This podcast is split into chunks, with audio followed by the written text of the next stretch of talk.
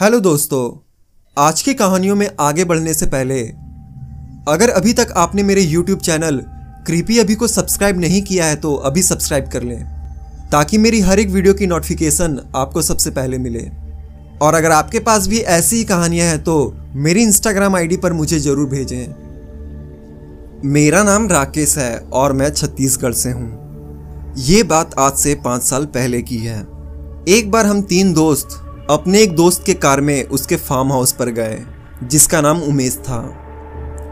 वो farm house हमारे घर से 20 किलोमीटर की दूरी पर था, जो कि एक सुनसान जंगल के करीब था। जब हम उस फार्म हाउस में पहुँचे तो हमने देखा कि ये बहुत पुराना है। उमेश ने बताया कि ये फार्म हाउस मेरे दादाजी ने बनवाया था और पिछले पाँच सालों से बंद पड़ा है। उस फार्म हाउस की रखवाली एक गार्ड किया करता था। जब हम उस फार्म हाउस के अंदर पहुँचे तो हमने देखा कि वो बंगला काफ़ी बड़ा था और वो बंगला काफ़ी आलीशान था, लेकिन वो बहुत जर्जर हो चुका था। उस बंगले को देखकर अंदाज़ा लगाया जा सकता था कि आज से 40 साल पहले ये बंगला कितना सुंदर लगता होगा। हम उस बंगले के एक हिस्से में घूम ही रहे थे कि तभी हमने देखा कि एक कमरे के बाहर बहुत ही भारी ताला लगा हुआ था। हमने उमेश से पूछा कि यहाँ ये ताला क्यों लगा हुआ है? तो उमेश ने कहा कि उसके पिताजी ने उसको बताया है कि पाँच साल पहले उसके दादाजी ने इसी कमरे में फांसी लगाकर अपनी जान दे दी थी। हालाँकि उनकी फांसी का कारण कोई भी नहीं पता लगा पाया, लेकिन तब से यह दरवाज़ा बंद पड़ा है। अब हम सब एक हॉल में जाकर बैठ गए और आपस में बात करने लगे। तभी हमारे एक दोस्त आशीष ने कहा कि मैं वॉशरूम जाकर आता हूँ। हमने वहीं बैठकर मस्ती मज़ाक करना शुरू कर दिया। आशीष को गए हुए काफ़ी देर हो गई थी वो नहीं आया। तो हमने सोचा कि कहीं वो बाहर घूमने तो नहीं चला गया। हम उसको ढूँढने के लिए बाहर चले गए और गार्ड से पूछा तो उसने बताया कि यहाँ तो कोई भी नहीं आया। अब हम वापस अंदर आकर घर का हर एक कोना उसे ढूँढने लगे। तभी उमेश की नज़र उसके दादाजी के कमरे के तरफ़ पड़ी। तो उसने देखा कि उसके कमरे का दरवाज़ा खुला हुआ था। हम डरते हुए दरवाजे के करीब आए और दरवाज़ा खोला तो देखा कि आशीष उस कमरे में एक कोने में दुबक कर बैठा हुआ था। हम उसके पास गए और उससे पूछा, अरे भाई, ये ताला कैसे खुला और तू अंदर कैसे आया? वो एक अजीब सी भारी आवाज़ में बोला, भाग जाओ यहाँ से। हमने सोचा कि वो मज़ाक कर रहा है, लेकिन तभी वो उठा और हाथ में चाकू लेके हमें मारने के लिए दौड़ा। हम दोनों डरते कांपते हुए वहाँ से भागने लगे और वो भी हमारे पीछे पीछे आने लगा। जैसे ही वो कमरे से बाहर निकला, वो गिरकर बेहोश हो गया। हमने तुरंत घर पर फ़ोन किया और घर वाले एंबुलेंस लेकर वहाँ आ गए। वो कई दिनों तक बेहोश रहा और जब उसे होश आया तो वो बिल्कुल नॉर्मल था। डॉक्टर ने चक्कर आना उसकी बेहोशी का कारण बताया। हमने घर वालों को ये घटना कभी नहीं बताई, लेकिन जब हमने आशीष से पूछा तो उसने बताया कि जब वो उमेश के दादाजी के कमरे से गुजर रहा था तो उस कमरे से कुछ आवाज़ें आ रही थी। उसने जैसे ही सब सुनने के लिए दरवाजे में कान लगाया तो उसके बाद उसके साथ क्या हुआ उसे कुछ भी याद नहीं। और वो सीधा हॉस्पिटल में ही जागा। इस घटना के बाद हम उस फार्म हाउस पर कभी नहीं गए।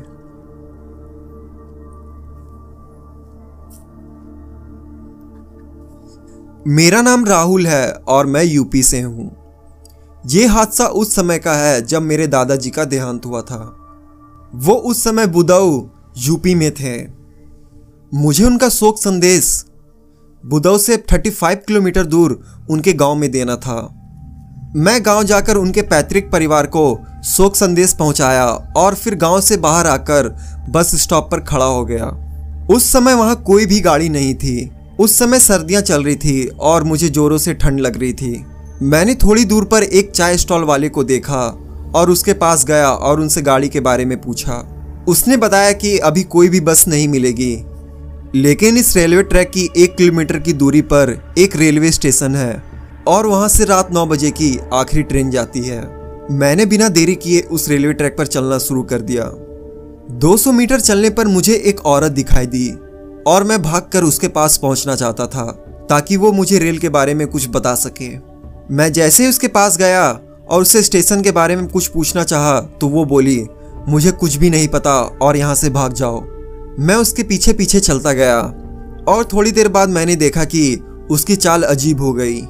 मैं अपने मोबाइल का टॉर्च जलाकर उस औरत का चेहरा देखना चाहता था। मैं ये देखना चाहता था कि आखिर ये औरत इतनी रात को यहाँ क्या कर रही है।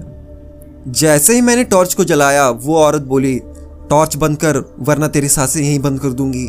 मैं उसकी आवाज़ सुनकर डर गया और वापस उस स्टॉल की तरफ़ भागने लगा। थोड़ी देर भागने पर मुझे उस औरत के ज़ोर से हंसने की आवाज़ आई और वो बोली मैंने आज एक शिकार पहले ही कर लिया है, इसलिए मैं तुझे कुछ नहीं करूँगी। ये कहते हुए वो और भी ज़ोर से हंसने लगी और वो मेरी तरफ़ भागने लगी और वो अचानक मेरे सामने आ खड़ी हुई। जब तक मैं कुछ कर पाता, तब तक उसने मेरे हाथों को ज़ोर से पकड़ लिया और मैं बेहोश हो गया। थोड़ी देर बाद जब मुझे होश आया तो मैंने देखा कि वहाँ पे कोई भी नहीं था। मैं तेज़ी से स्टेशन की तरफ़ भागा और वहाँ से सीधे स्टेशन मास्टर के कमरे में चला गया। और वहाँ जाके उनको सब बताया। तो उन्होंने मुझे चाय पिलाई और कहा कि, जिससे तुम मिलकर आए हो ना, वो एक डायन थी। आज तुम बच गए। ये आज से कई साल पहले इस ट्रैक के नीचे कट कर मर गई थी और उसकी आत्मा आज भी इस ट्रैक पर भटकती है। अब मैं सारा माजरा समझ गया और ट्रेन में बैठकर दादी के यहाँ चला गया। इस घटना के बाद मुझे ट्रेन और रेलवे ट्रैक से बहुत डर लगता है।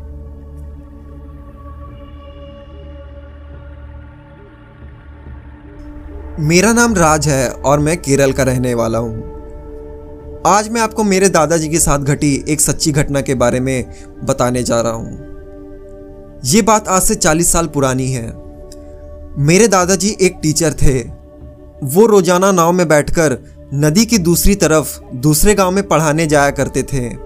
उस समय केरल इतना विकसित प्रदेश नहीं था और आने जाने के लिए ज़्यादातर लोग नाव का ही इस्तेमाल किया करते थे।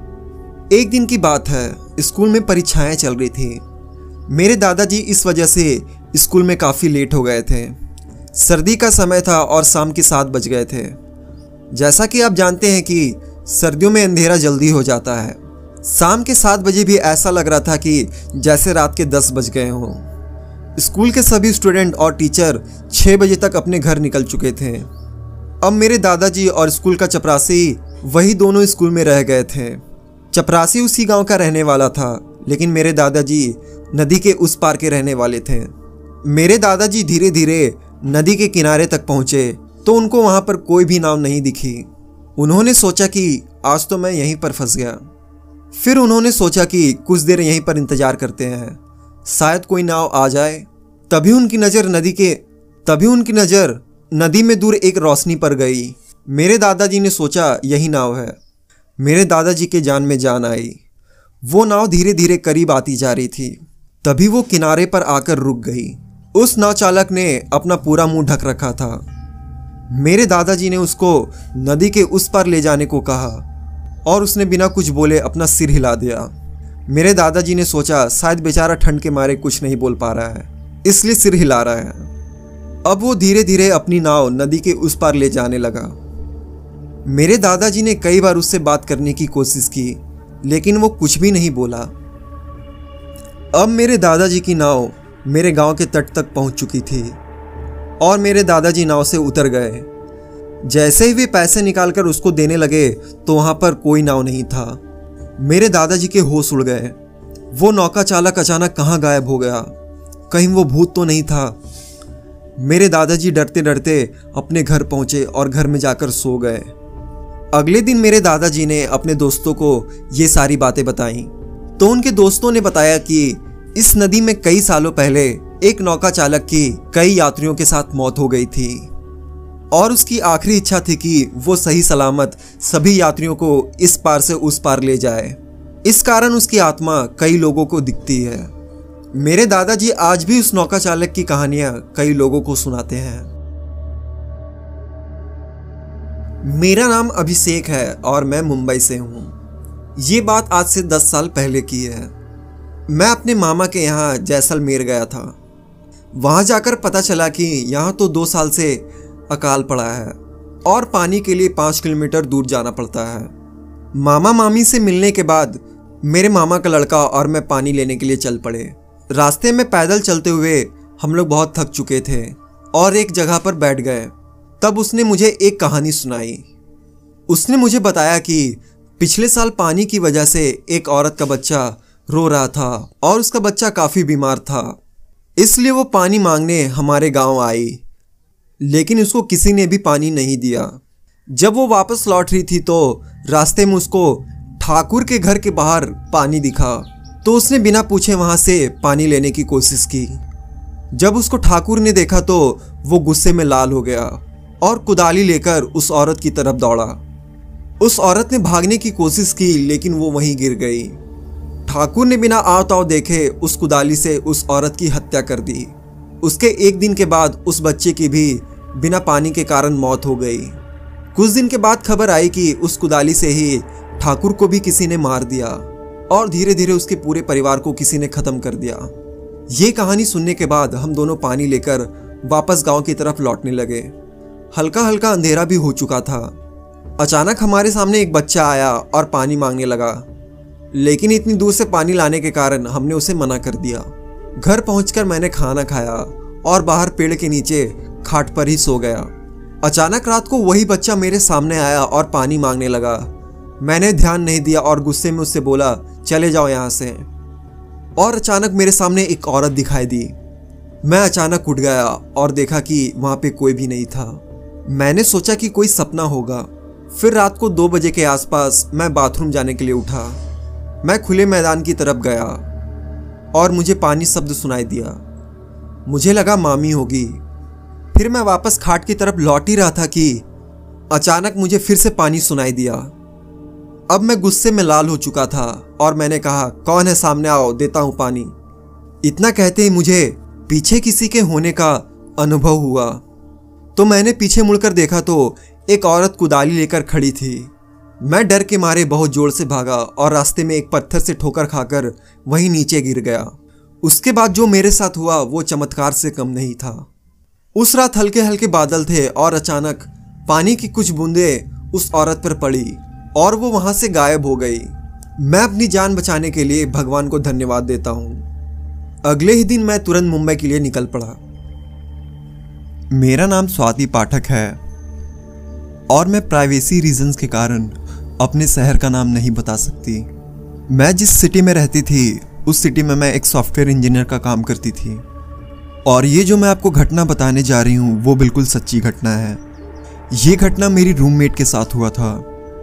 मेरी रूममेट का नाम हर्षिता है और हम दोनों एक ही कंपनी में काम किया करते थे। हम जहाँ काम करते थे, वहाँ दो दिनों की छुट्टी मिलती थी। हम जहाँ काम करते थे, हमें वहाँ दो दिनों की छुट्टी मिलती थी। एक संडे और एक मंडे को। मैं संडे और मंडे को घर में ही बैठकर मूवी देखना पसंद करती थी। लेकिन हर्षिता हमेशा संडे को अपने किसी फ्रेंड के घर चली जाती थी और ठीक मंडे को ही वापस आती थी। जहाँ हम लोग रहते थे, वो एरिया सिटी से थोड़ा दूर था। लेकिन वहाँ लोग भी ज़्यादा नहीं रहते थे। और जो लोग रहते भी थे, वहाँ उनके खुद के बंगले थे। इसलिए वहाँ ज़्यादा छोटे मोटे घर भी नहीं थे और बंगले से बाहर ज़्यादा लोग भी नहीं निकलते थे। एक दिन शाम के वक्त बहुत तेज बारिश हो रही थी और उस दिन संडे था और उसके एक घंटे पहले ही हर्षिता अपने एक फ्रेंड के घर जाने के लिए निकल गई थी। मैंने हर्षिता से बोला भी था कि आज शायद बारिश होगी, इसलिए तुम कल चली जाना। लेकिन वो नहीं मानी और अपने दोस्त के घर के लिए निकल गई। लेकिन जब वो अगली सुबह आई तो उसकी हरकतें कुछ अजीब सी लग रही थी। मैंने उससे पूछा कि क्या बात है? तुम इतनी परेशान क्यों हो? तो उसने मुझसे बोला कि मैं जो तुम्हें बताऊँगी, तुम उस पर विश्वास नहीं करोगी। फिर उसने मुझे बताया कि कल जब मैं अपनी दोस्त के घर पहुँची तो उस वक्त तक सब कुछ नॉर्मल था। हम लोगों ने बहुत देर तक बातें की, फिर हम लोगों ने रात में मूवी देखने का प्लान बनाया। रात के नौ बज चुके थे और बाहर उस वक्त बहुत तेज बारिश हो रही थी। हम लोग लैपटॉप लेकर मूवी देखने के लिए कमरे में चले गए। करीब आधे ही घंटे हुए होंगे कि मुझे थोड़ी भूख लगने लगी। मैंने अपनी दोस्त से पूछा, क्या तुम्हें कुछ खाना है? तो फिर हम लोगों ने पास्ता बनाने का डिसाइड किया और मैं जल्दी से किचन में पास्ता बनाने के लिए चली गई। करीब पंद्रह मिनट के बाद जब मैं अपने कमरे में वापस लौटी तो मैंने देखा कि कमरे में वहाँ मेरी दोस्त नहीं थी। और लैपटॉप में मूवी भी रुकी हुई थी। मुझे लगा कि शायद मेरी दोस्त वॉशरूम गई होगी, इसलिए उसने मूवी को रोक दिया होगा।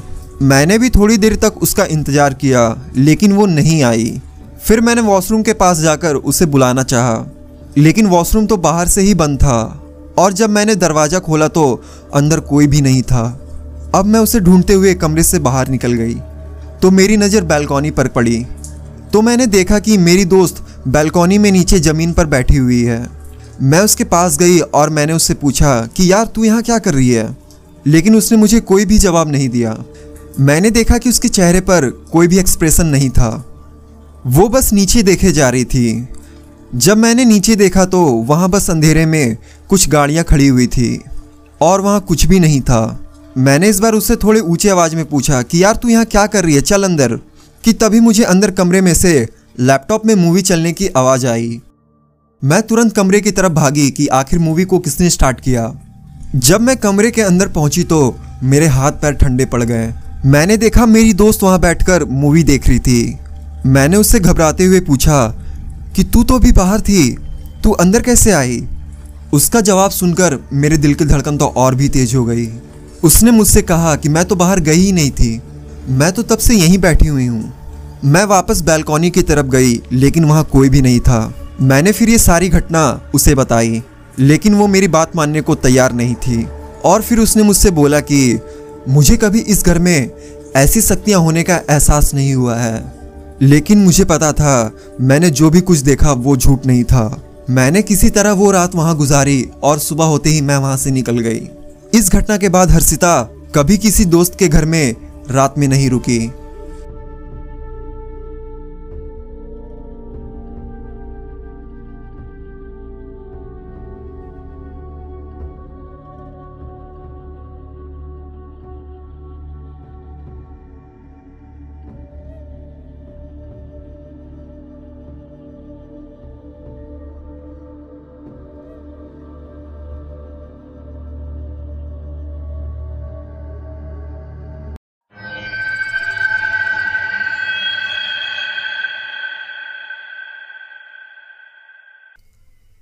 हेलो दोस्तों, आज की कहानियों में आगे बढ़ने से पहले, अगर अभी तक आपने मेरे YouTube चैनल क्रीपी अभी को सब्सक्राइब नहीं किया है तो अभी सब्सक्राइब कर लें, ताकि मेरी हर एक वीडियो की नोटिफिकेशन आपको सबसे पहले मिले।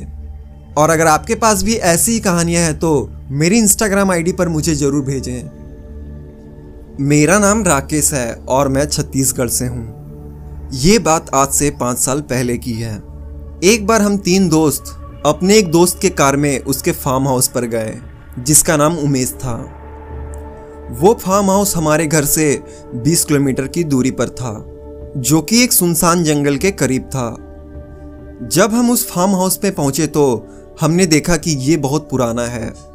उमेश ने बताया कि ये फार्म हाउस मेरे दादाजी ने बनवाया था और पिछले पाँच सालों से बंद पड़ा है। उस फार्म हाउस की रखवाली एक गार्ड किया करता था। जब हम उस फार्म हाउस के अंदर पहुँचे तो हमने देखा कि वो बंगला काफ़ी बड़ा था और वो बंगला काफ़ी आलिशान था, लेकिन वो बहुत जर्जर हो चुका था। उस बंगले को देखकर अंदाज़ा लगाया जा सकता था कि आज से 40 साल पहले ये बंगला कितना सुंदर लगता होगा। हम उस बंगले के एक हिस्से में घूम ही रहे थे कि तभी हमने देखा कि एक कमरे के बाहर बहुत ही भारी ताला लगा हुआ था। हमने उमेश से पूछा कि यहाँ ये ताला क्यों लगा हुआ है? तो उमेश ने कहा कि उसके पिताजी ने उसको बताया है कि पाँच साल पहले उसके दादाजी ने इसी कमरे में फांसी लगाकर अपनी जान दे दी थी। हालाँकि उनकी फांसी का कारण कोई भी नहीं पता लगा पाया, लेकिन तब से यह दरवाज़ा बंद पड़ा है। अब हम सब एक हॉल में जाकर बैठ गए और आपस में बात करने लगे। तभी हमारे एक दोस्त आशीष ने कहा कि मैं वॉशरूम जाकर आता हूँ। हमने वहीं बैठकर मस्ती मज़ाक करना शुरू कर दिया। आशीष को गए हुए काफ़ी देर हो गई थी वो नहीं आया। तो हमने सोचा कि कहीं वो बाहर घूमने तो नहीं चला गया। हम उसको ढूँढने के लिए बाहर चले गए और गार्ड से पूछा तो उसने बताया कि यहाँ तो कोई भी नहीं आया। अब हम वापस अंदर आकर घर का हर एक कोना उसे ढूँढने लगे। तभी उमेश की नज़र उसके दादाजी के कमरे के तरफ़ पड़ी। तो उसने देखा कि उसके कमरे का दरवाज़ा खुला हुआ था। हम डरते हुए दरवाजे के करीब आए और दरवाज़ा खोला तो देखा कि आशीष उस कमरे में एक कोने में दुबक कर बैठा हुआ था। हम उसके पास गए और उससे पूछा, अरे भाई, ये ताला कैसे खुला और तू अंदर कैसे आया? वो एक अजीब सी भारी आवाज़ में बोला, भाग जाओ यहाँ से। हमने सोचा कि वो मज़ाक कर रहा है, लेकिन तभी वो उठा और हाथ में चाकू लेके हमें मारने के लिए दौड़ा। हम दोनों डरते कांपते हुए वहाँ से भागने लगे और वो भी हमारे पीछे पीछे आने लगा। जैसे ही वो कमरे से बाहर निकला, वो गिरकर बेहोश हो गया। हमने तुरंत घर पर फ़ोन किया और घर वाले एंबुलेंस लेकर वहाँ आ गए। वो कई दिनों तक बेहोश रहा और जब उसे होश आया तो वो बिल्कुल नॉर्मल था। डॉक्टर ने चक्कर आना उसकी बेहोशी का कारण बताया। हमने घर वालों को ये घटना कभी नहीं बताई, लेकिन जब हमने आशीष से पूछा तो उसने बताया कि जब वो उमेश के दादाजी के कमरे से गुजर रहा था तो उस कमरे से कुछ आवाज़ें आ रही थी। उसने जैसे ही सब सुनने के लिए दरवाजे में कान लगाया तो उसके बाद उसके साथ क्या हुआ, उसे कुछ भी याद नहीं। और वो सीधा हॉस्पिटल में ही जागा। इस घटना के बाद हम उस फार्म हाउस पर कभी नहीं गए।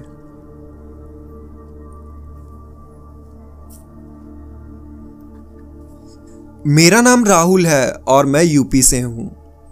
ये हादसा उस समय का है जब मेरे दादाजी का देहांत हुआ था। वो उस समय बुदाऊ, यूपी में थे। मुझे उनका शोक संदेश बुदऊ से 35 किलोमीटर दूर उनके गाँव में देना था। मैं गाँव जाकर उनके पैतृक परिवार को शोक संदेश पहुँचाया और फिर गाँव से बाहर आकर बस स्टॉप पर खड़ा हो गया। उस समय वहाँ कोई भी गाड़ी नहीं थी। उस समय सर्दियाँ चल रही थी और मुझे जोरों से ठंड लग रही थी।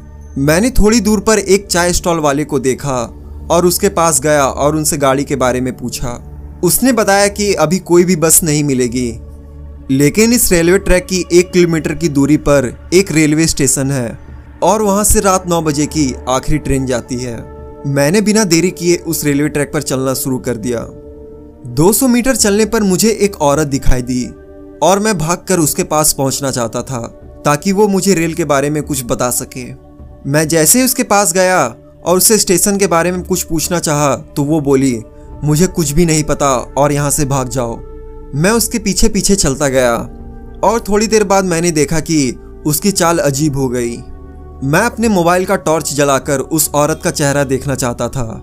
मैं ये देखना चाहता था कि आखिर ये औरत इतनी रात को यहाँ क्या कर रही है। जैसे ही मैंने टॉर्च को जलाया, वो औरत बोली, टॉर्च बंद कर, वरना तेरी साँसें यहीं बंद कर दूँगी। मैं उसकी आवाज़ सुनकर डर गया और वापस उस स्टॉल की तरफ़ भागने लगा। थोड़ी देर भागने पर मुझे उस औरत के ज़ोर से हंसने की आवाज़ आई और वो बोली, मैंने आज एक शिकार पहले ही कर लिया है, इसलिए मैं तुझे कुछ नहीं करूँगी। ये कहते हुए वो और भी ज़ोर से हंसने लगी और वो मेरी तरफ़ भागने लगी और वो अचानक मेरे सामने आ खड़ी हुई। जब तक मैं कुछ कर पाता, तब तक उसने मेरे हाथों को ज़ोर से पकड़ लिया और मैं बेहोश हो गया। थोड़ी देर बाद जब मुझे होश आया तो मैंने देखा कि वहाँ पे कोई भी नहीं था। मैं तेज़ी से स्टेशन की तरफ़ भागा और वहाँ से सीधे स्टेशन मास्टर के कमरे में चला गया और वहाँ जाके उनको सब बताया। तो उन्होंने मुझे चाय पिलाई और कहा कि जिससे तुम मिलकर आए हो ना, वो एक डायन थी। आज तुम बच गए। ये आज से कई साल पहले इस ट्रैक के नीचे कटकर मर गई थी और उसकी आत्मा आज भी इस ट्रैक पर भटकती है। अब मैं सारा माजरा समझ गया और ट्रेन में बैठकर दादी के यहाँ चला गया। इस घटना के बाद मुझे ट्रेन और रेलवे ट्रैक से बहुत डर लगता है।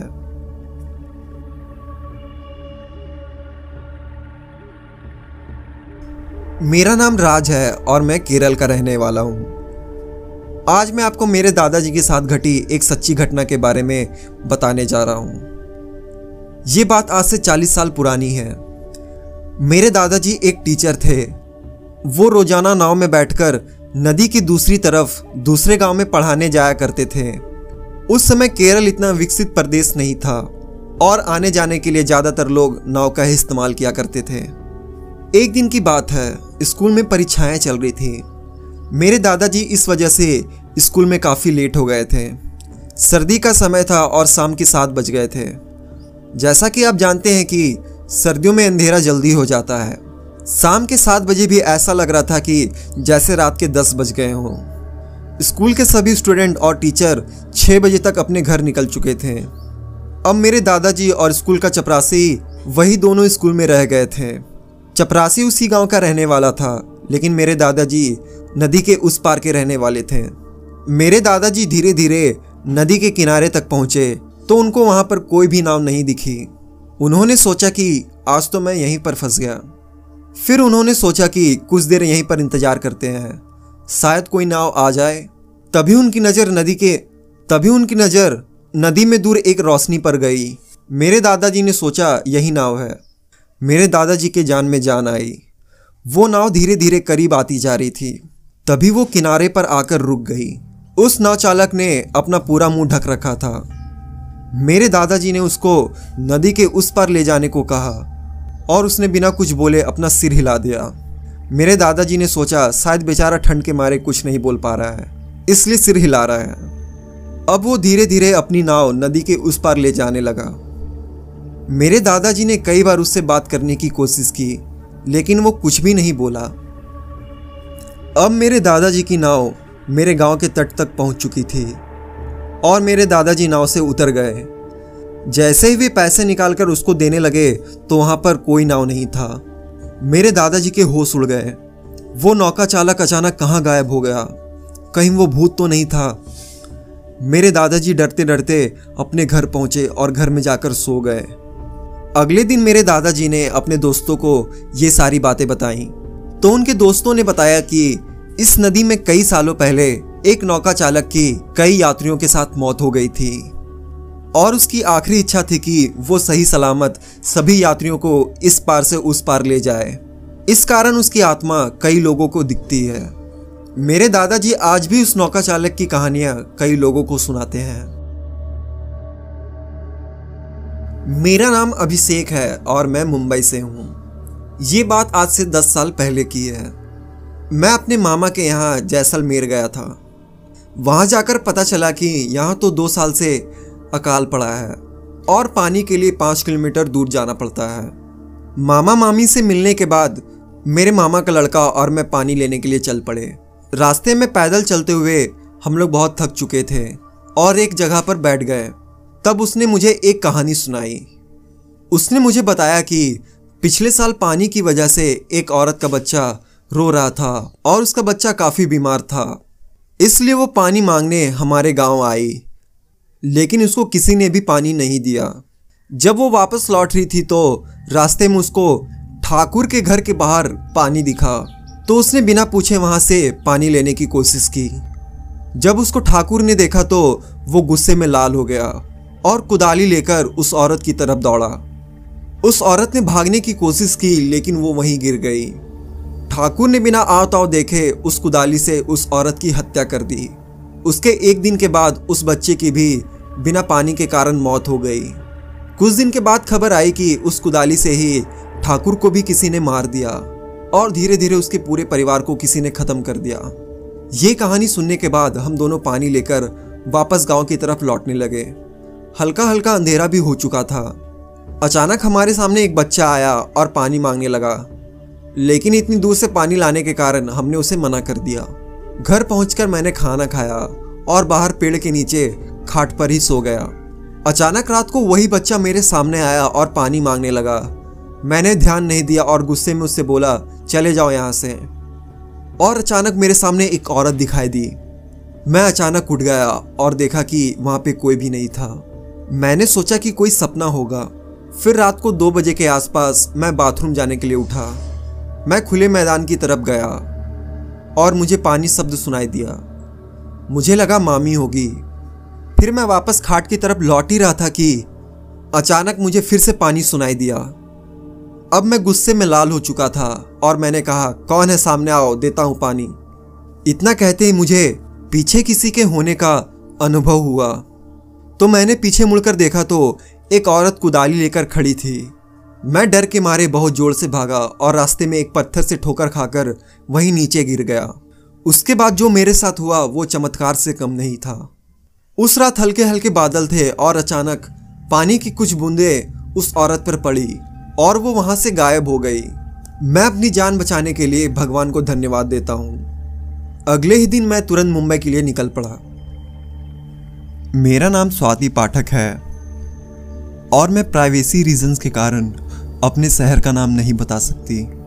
मैं जिस सिटी में रहती थी, उस सिटी में मैं एक सॉफ्टवेयर इंजीनियर का काम करती थी।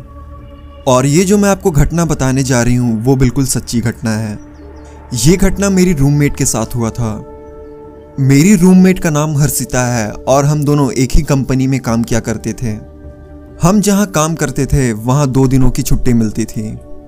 हम जहाँ काम करते थे, हमें वहाँ दो दिनों की छुट्टी मिलती थी। एक संडे और एक मंडे को। मैं संडे और मंडे को घर में ही बैठकर मूवी देखना पसंद करती थी। लेकिन हर्षिता हमेशा संडे को अपने किसी फ्रेंड के घर चली जाती थी और ठीक मंडे को ही वापस आती थी। जहाँ हम लोग रहते थे, वो एरिया सिटी से थोड़ा दूर था, लेकिन वहाँ लोग भी ज़्यादा नहीं रहते थे। और जो लोग रहते भी थे, वहाँ उनके खुद के बंगले थे। इसलिए वहाँ ज़्यादा छोटे मोटे घर भी नहीं थे और बंगले से बाहर ज़्यादा लोग भी नहीं निकलते थे। एक दिन शाम के वक्त बहुत तेज बारिश हो रही थी और उस दिन संडे था। और उसके एक घंटे पहले ही हर्षिता अपने एक फ्रेंड के घर जाने के लिए निकल गई थी। मैंने हर्षिता से बोला भी था कि आज शायद बारिश होगी, इसलिए तुम कल चली जाना। लेकिन वो नहीं मानी और अपने दोस्त के घर के लिए निकल गई। लेकिन जब वो अगली सुबह आई तो उसकी हरकतें कुछ अजीब सी लग रही थी। मैंने उससे पूछा कि क्या बात है, तुम इतनी परेशान क्यों हो? तो उसने मुझसे बोला कि मैं जो तुम्हें बताऊँगी, तुम उस पर विश्वास नहीं करोगी। फिर उसने मुझे बताया कि कल जब मैं अपनी दोस्त के घर पहुँची तो उस वक्त तक सब कुछ नॉर्मल था। हम लोगों ने बहुत देर तक बातें की, फिर हम लोगों ने रात में मूवी देखने का प्लान बनाया। रात के नौ बज चुके थे और बाहर उस वक्त बहुत तेज बारिश हो रही थी। हम लोग लैपटॉप लेकर मूवी देखने के लिए कमरे में चले गए। करीब आधे ही घंटे हुए होंगे कि मुझे थोड़ी भूख लगने लगी। मैंने अपनी दोस्त से पूछा, क्या तुम्हें कुछ खाना है? तो फिर हम लोगों ने पास्ता बनाने का डिसाइड किया और मैं जल्दी से किचन में पास्ता बनाने के लिए चली गई। करीब पंद्रह मिनट के बाद जब मैं अपने कमरे में वापस लौटी तो मैंने देखा कि कमरे में वहाँ मेरी दोस्त नहीं थी और लैपटॉप में मूवी भी रुकी हुई थी। मुझे लगा कि शायद मेरी दोस्त वॉशरूम गई होगी, इसलिए उसने मूवी को रोक दिया होगा। मैंने भी थोड़ी देर तक उसका इंतज़ार किया, लेकिन वो नहीं आई। फिर मैंने वॉशरूम के पास जाकर उसे बुलाना चाहा। लेकिन वॉशरूम तो बाहर से ही बंद था। और जब मैंने दरवाज़ा खोला तो अंदर कोई भी नहीं था। अब मैं उसे ढूंढते हुए कमरे से बाहर निकल गई। तो मेरी नज़र बैल्कॉनी पर पड़ी। तो मैंने देखा कि मेरी दोस्त बैल्कॉनी में नीचे ज़मीन पर बैठी हुई है। मैं उसके पास गई और मैंने उससे पूछा कि, यार, तू यहाँ क्या कर रही है? लेकिन उसने मुझे कोई भी जवाब नहीं दिया। मैंने देखा कि उसके चेहरे पर कोई भी एक्सप्रेशन नहीं था। वो बस नीचे देखे जा रही थी। जब मैंने नीचे देखा तो वहाँ बस अंधेरे में कुछ गाड़ियाँ खड़ी हुई थी और वहाँ कुछ भी नहीं था। मैंने इस बार उससे थोड़े ऊँचे आवाज़ में पूछा कि, यार, तू यहाँ क्या कर रही है? चल अंदर। कि तभी मुझे अंदर कमरे में से लैपटॉप में मूवी चलने की आवाज़ आई। मैं तुरंत कमरे की तरफ़ भागी कि आखिर मूवी को किसने स्टार्ट किया। जब मैं कमरे के अंदर पहुँची तो मेरे हाथ पैर ठंडे पड़ गए। मैंने देखा मेरी दोस्त वहाँ बैठकर मूवी देख रही थी। मैंने उससे घबराते हुए पूछा कि तू तो अभी बाहर थी, तू अंदर कैसे आई? उसका जवाब सुनकर मेरे दिल की धड़कन तो और भी तेज हो गई। उसने मुझसे कहा कि मैं तो बाहर गई ही नहीं थी, मैं तो तब से यहीं बैठी हुई हूँ। मैं वापस बैल्कॉनी की तरफ़ गई, लेकिन वहाँ कोई भी नहीं था। मैंने फिर ये सारी घटना उसे बताई, लेकिन वो मेरी बात मानने को तैयार नहीं थी। और फिर उसने मुझसे बोला कि मुझे कभी इस घर में ऐसी शक्तियाँ होने का एहसास नहीं हुआ है।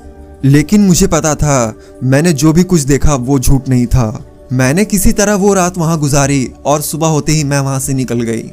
इस घटना के बाद हर्षिता कभी किसी दोस्त के घर में रात में नहीं रुकी।